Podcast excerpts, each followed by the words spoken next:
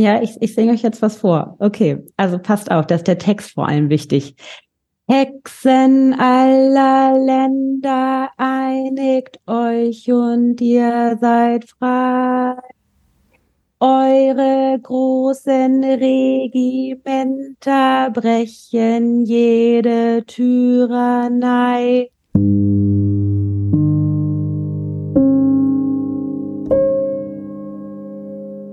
Das war die fantastische Nina Reggi, die morgens um 10.23 Uhr schon für uns etwas singt.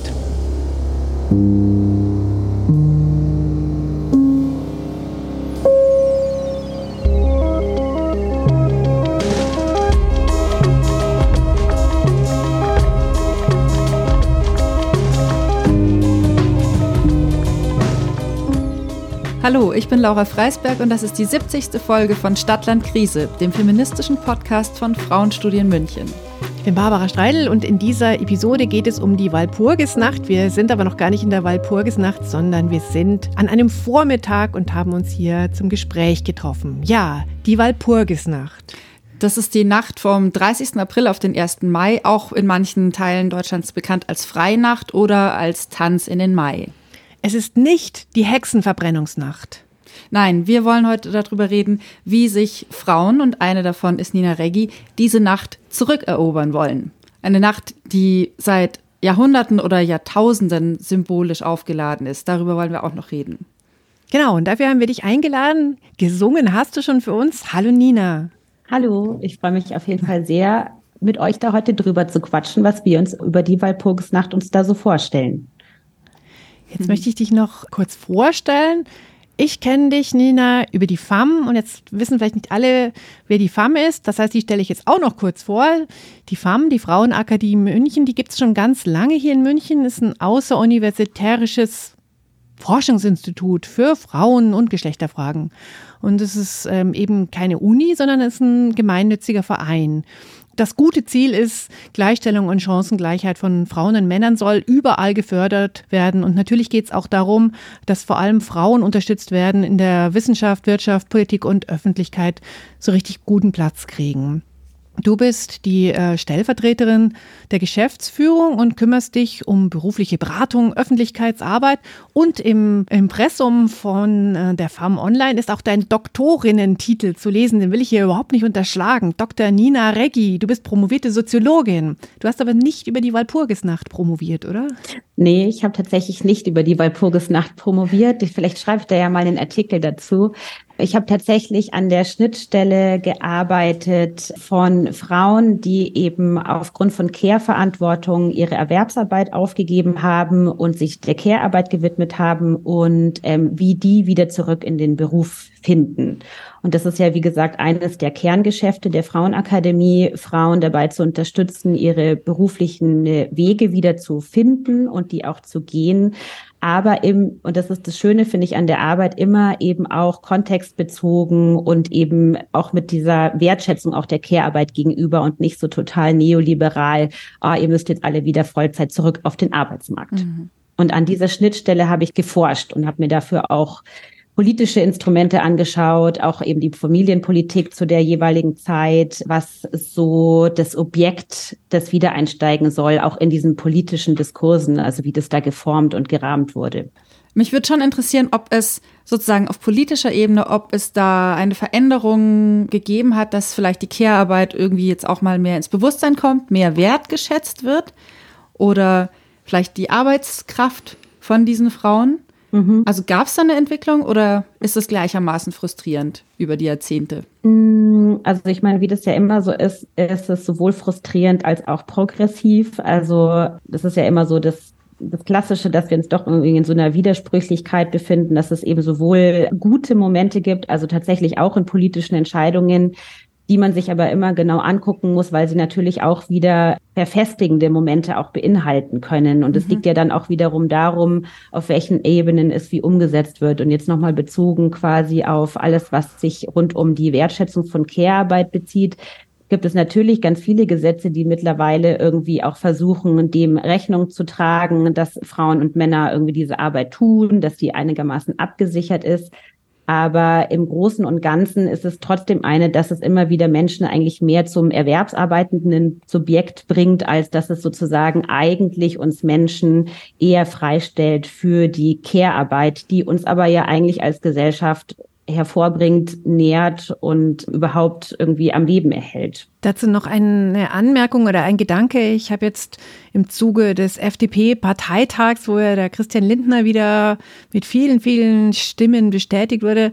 Und da war ja auch ein ganz wichtiger Satz, der da immer kam. Wir brauchen wieder mehr Wohlstand, mehr Wachstum und so weiter. Mhm. Und das wäre ja so schön, wenn wir mehr Wohlstand und mehr Wachstum auch in Richtung Care mal sehen würden. Aber es geht ja da natürlich immer in die alte, bekannte Richtung, in die reine Erwerbsarbeit, mhm. wo es nur um die Gehälter geht oder um die Kohle oder um die Dividende, die da erwirtschaftet wird, aber doch überhaupt nicht darum, wer kümmert sich denn jetzt eigentlich um wen und was ist uns das wert? Mhm. Also mm. ja, da verschränken sich ja auch eben diese ganz problematischen Perspektiven, dass halt einfach die Arbeit mit und an Menschen und zwischen Menschen sich halt nicht maximieren lässt dass die Zeit, die wir dafür bräuchten, die wir gerne maximieren würden, also wir würden ja gerne sozusagen mehr Zeit zur Verfügung haben, die lässt sich ja nicht maximieren und eben eigentlich auch die Tätigkeiten und die Zeit, die wir investieren müssen, ja eben auch nicht. Und, wir, und die ist ja auch nicht planbar, nicht steuerbar, nicht effizienzbasierend, lässt sich auch nicht all diesen ganzen ökonomischen Prinzipien ja auch unterziehen. Und das ist halt tragisch, dass diesbezüglich einfach nicht gedacht wird und auch nicht gedacht werden will bei diesen beiden Schlagworten mehr Wachstum, mehr Wohlstand.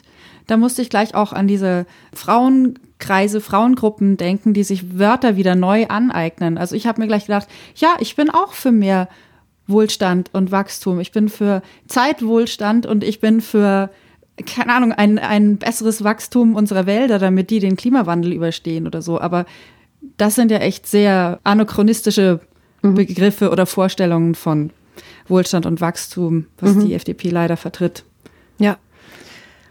Damit wären wir schon an der Aneignung. Mhm. Wir wollen über die Walpurgisnacht sprechen. Mhm. Dazu muss man vielleicht erstmal sagen, woher die Walpurgisnacht ihren Namen hat, nämlich von der heiligen Walburga, die, ähm, ich habe das heute Morgen nochmal nachgelesen, vermutlich aus einer englischen Adelsfamilie kam und dann in Deutschland missioniert hat und zwei sehr erfolgreiche, auch missionierende Brüder hatte und die irgendwann heilig gesprochen wurde. Deren Tag wird da gefeiert, aber wie so oft, die heilige Walburga ist sozusagen aufgesetzt auf einen heidnischen Feiertag. Ich glaube, im Keltischen ist es Beltane, also die Begrüßung des Sommers, so ein Fruchtbarkeitsfest. Ähm, und ich glaube, die Tradition, dass Verliebte gemeinsam über ein niedergebranntes Feuer springen, das hat sich auch noch erhalten. Und dann ist es, glaube ich, durch Goethe, durch den Faust, ist so diese Walpurgisnacht als Hexennacht groß geworden. Und das wenden wir jetzt als Feministin wieder an, um über gefährliche Frauen zu sprechen, oder? Was sagst du, Nina? Du hast ja mit deinem zweiten, ich will schon sagen, Steckenpferd, das aber total verknüpft ist mit dem, über das wir gerade geredet haben, etwas zur Walpurgisnacht vorbereitet. Und zwar singst du in einem Chor bei den Witches of West End und ihr plant ein großes Event eben genau in der Walpurgisnacht in München. Und da geht es doch auch darum, hey, wir wollen uns das wieder zurückerobern. Mhm. Ja, genau. Also wir spielen da natürlich eben auch mit unserem Chornamen, also den Witches of West End, den wir uns damals vielleicht auch noch gar nicht so bewusst gegeben haben ähm, und auch mit dieser theoretisch-politischen Dimension, die ja eigentlich auch die Hexe als Symbol irgendwie hat. Ähm, nichtsdestotrotz haben wir uns über die Jahre, und das ist auch grundsätzlich der Anspruch des Chores, einer sich schon mit den Sachen, die wir tun und die wir dingen, auch so auseinanderzusetzen, dass wir uns einfach wirklich bewusst sind, also welche Lieder wählen wir aus, welche singen wir, welche Aktionen bespielen wir damit. Und das hat natürlich einfach schon auch immer einen, einen politischen Charakter, der jetzt vielleicht nicht überzogen gesehen werden darf, also dass wir uns jetzt die ganze Zeit nur politisch einmischen, aber nichtsdestotrotz ist es uns total wert. Und klar, als Witches of West End war es irgendwann mal naheliegend, ähm, sich vielleicht auch mal mit einer Walpurgisnacht auseinanderzusetzen. Und da gibt es eben so ein tolles Zitat, was unsere Chorleiterin Pola Dobler gefunden hat, von einer Bewegung in den 60er Jahren in Italien. Und da sind Frauen auf die Straßen gegangen, die sich auch dieses diese Hexenfigur zu eigen gemacht haben, also angeeignet haben und die haben ganz laut geschrien, Tremate, tremate, le streghe son tornate und sind damit in der Nacht auf die Straße gegangen, um gegen die immer noch bestehende Gewalt an Frauen eben ähm, aufzubegehren und laut zu werden.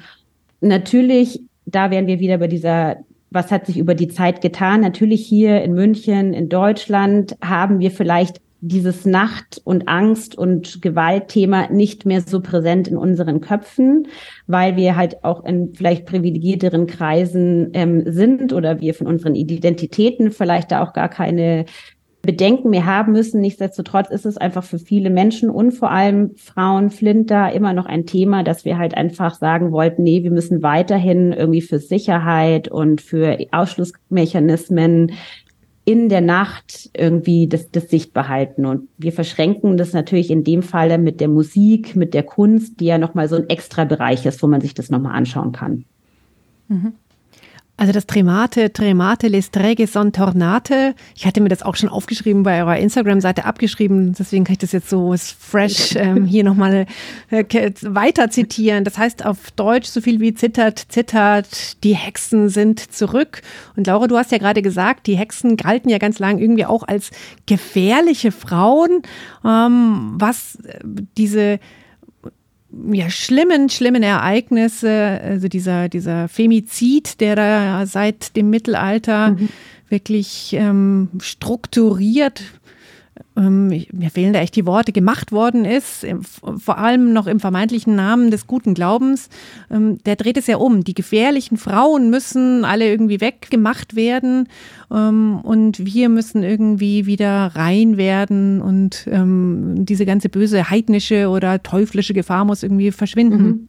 Das ist ja eigentlich eine krasse Umkehrung, gerade was du sagst, Nina, ähm, dass gerade in der Nacht die Gefahr für Frauen, da jetzt gerne das Sternchen mitdenken, eigentlich eine viel größere ist und die eher die Gefährdeten sind, mhm. als dass sie gefährlich sind. Also muss man sich ja jetzt nur Kriminalstatistiken zum Beispiel anschauen. Mhm. Ja, ich meine, das ist ja irgendwie in den meisten Diskursen einfach auch so, dass es am Ende irgendwie ja der Frauen die Schuhe geschoben wird, das Problem. Und wenn sie laut wird, wird sie eben zu dieser Form der Weiblichkeit, die halt gesellschaftlich dauernd sanktioniert wird, in egal welchem Zusammenhang. Also ob es diplomatisch sanktioniert wird auf dem Arbeitsmarkt oder ob es krass sanktioniert wird, wenn es um Abtreibungsverbote geht. Der Eigenbestimmtheit von einer Person mit sich und ihrem Körper und den Themen, die ihr widerfahren, wird ja immer sehr harsch und äh, krass umgegangen gesellschaftlich.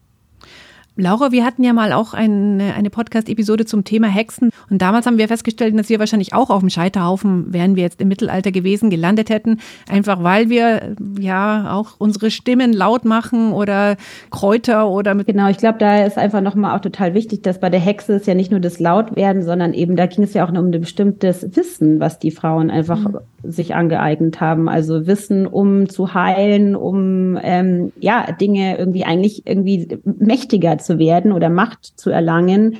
Ich würde gerne noch mal ganz kurz auf diesen Brauchtumsaspekt zurückkommen. Also wenn wir davon ausgehen, dass früher diese Feste gemeinsam gefeiert wurden, dann ist ja das Traurige, wenn dann jetzt ähm, quasi eine Kapelle auf den Berg gesetzt wird, dann können vielleicht Männer und Frauen da noch hin pilgern, um die Heilige anzubeten. Aber was man ja gerade hier im Alpenraum sieht, so diese ganzen, diese archaischen, diese wilden Brauchtüme wie Perchtenlauf oder so, das wird alles jetzt von jungen Männern gemacht. Und ähm, ich habe nochmal nachgeguckt, ich bin ja in Franken zum Teil aufgewachsen, da gibt es das Wallwaller. Das Wallwaller ist auch so ein sehr prägnanter Berg, der so raussticht, der bestimmt früher ein heidnischer Kultplatz war, wo jetzt auch eine Kapelle für die heilige Walburga ist.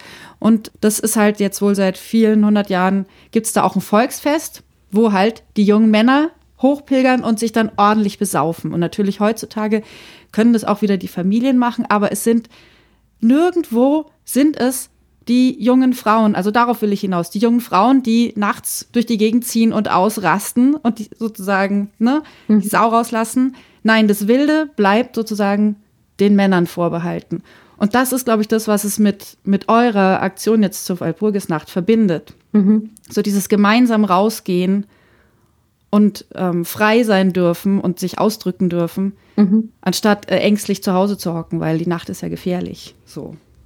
Ja, genau. Also ich würde da total gerne noch auch so, so zwei so Aspekte irgendwie ergänzen, warum eben das halt auch irgendwie vor allem dann irgendwie Männer machen. Also, dass ich das halt auch immer spannend finde, dass es eben diese Strategien irgendwie gibt, die sich Frauen dann irgendwie aneignen. Das eine ist ja wegen solchen Themen eben nicht mehr auf die Straße zu gehen, weil da sind wir ja darüber hinaus. Also also auch so, es ist ja genauso wie mit dem Wort Feminismus. Also bis mal dann doch jemand sagt, ich bin feministisch oder so, das braucht ja eine bestimmte Haltung und irgendwie da gehen ja auch ganz viele Frauen nicht mit. Und ich möchte da wirklich nicht den Frauen die Schuld in die Schuhe schieben, sondern ich weiß, dass das ein strukturelles Problem ist, warum es einfach eine gewonnene Strategie ist, sich dem sozusagen irgendwie so abzulehnen. Und das andere ist halt einfach wirklich, also da sind wir wieder bei der Care-Arbeit, dass einfach doch vor allem immer noch Frauen einfach eine gewisse andere Art noch zu tun haben und es denen gar nicht ermöglicht, quasi bis nachts irgendwo durch die Gegend zu gehen, weil es gesellschaftlich immer noch die Rolle eher von Frauen ist, halt auf die Kinder aufzupassen, nicht verkatert zu sein, die Ressourcen zu schonen, all diese ganzen Sachen. Und da sind wir ja bei der großen Debatte quasi angekommen. Wie haben wir denn die Welt aufgeteilt und wie haben wir denn die ja. Pflegearbeit oder die Care-Arbeit oder wie auch immer man es nennen mal, wie haben wir das dann ungerecht mhm. aufgeteilt? Ja, total richtig. Und ähm, das sind also, ich glaube ich, total ähm, wichtige Fragen, dass es ja nicht nur darum geht, ähm, habe ich heute Spaß, sondern was macht es morgen mit mir? Kann ich mir das überhaupt leisten aus meinem total durchgetakteten mit Erwerbs- und Pflegearbeit und vielleicht auch ein bisschen privates Glück ähm, ähm, Leben, da sowas rauszunehmen. Ja. Wie, heute will ich es einfach mal wissen.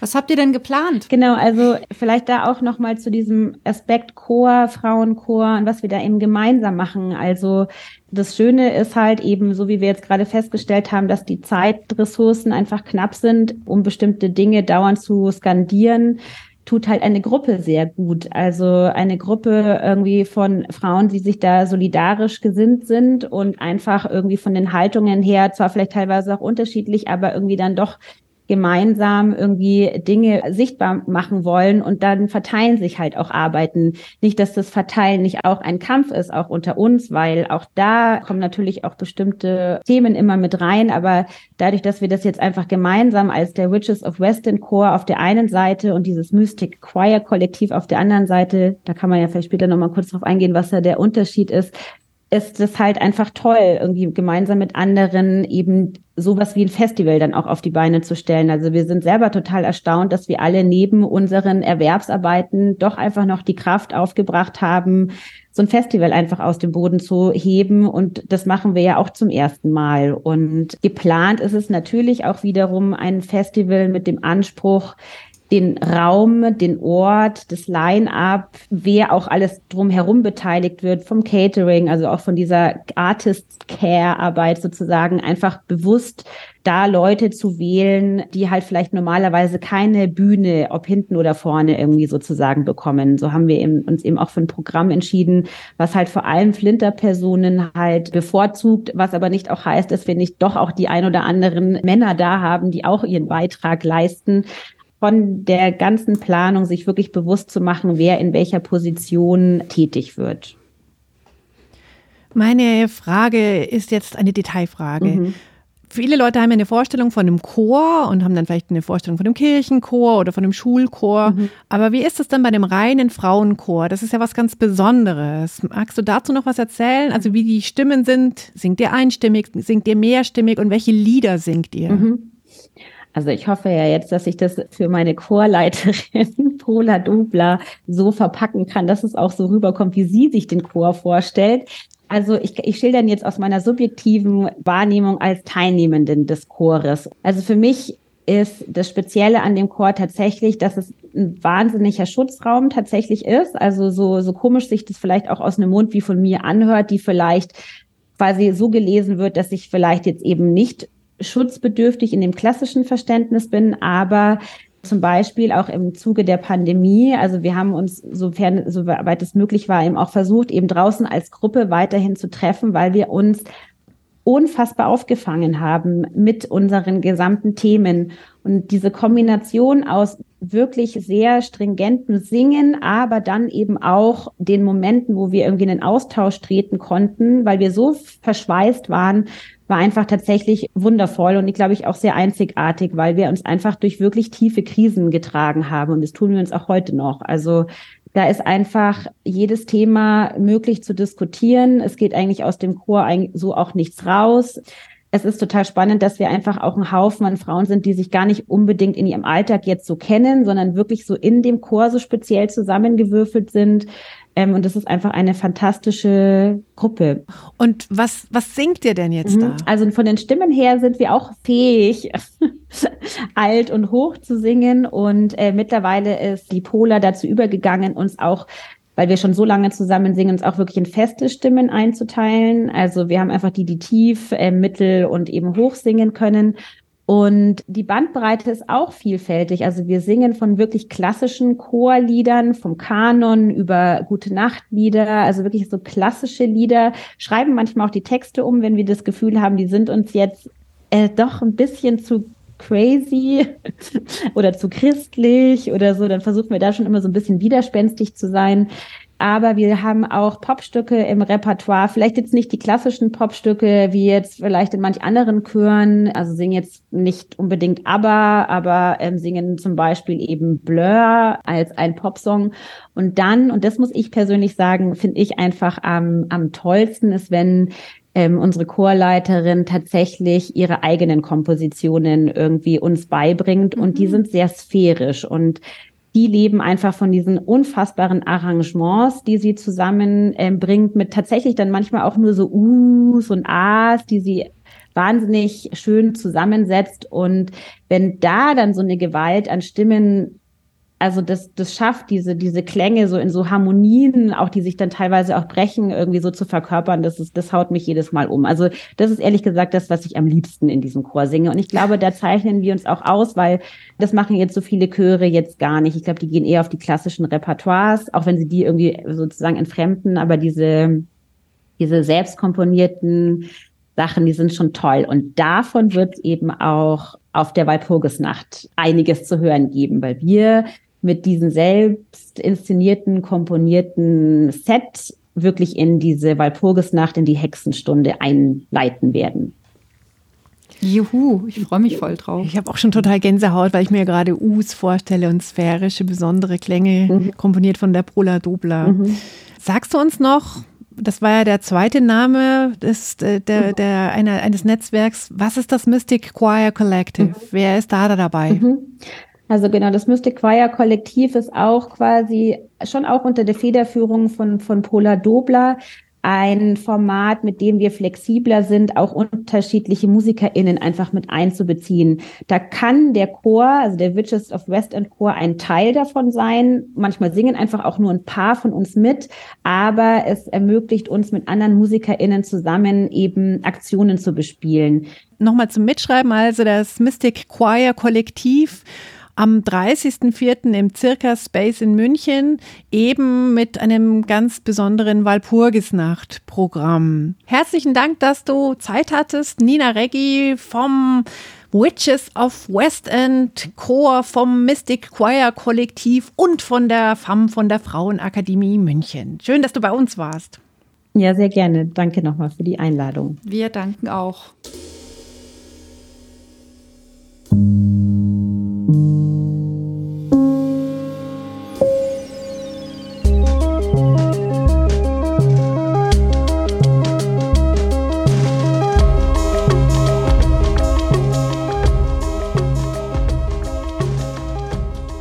Falls ihr unseren Verein und unseren Podcast unterstützen möchtet, könnt ihr das sehr gerne machen. Wir nehmen eure Kommentare, eure Sternchen, eure Likes und euer Geld. Wie ihr das loswerdet, findet ihr auf unserer Website unter dem Stichwort Spenden. Wenn ihr uns eine E-Mail schreiben möchtet, dann gerne an podcast.frauenstudien-münchen.de. Und wie auch immer ihr in den 1. Mai hineinfeiert, viel Spaß dabei. Und zittert, zittert, die Hexen sind zurück. Tschüss!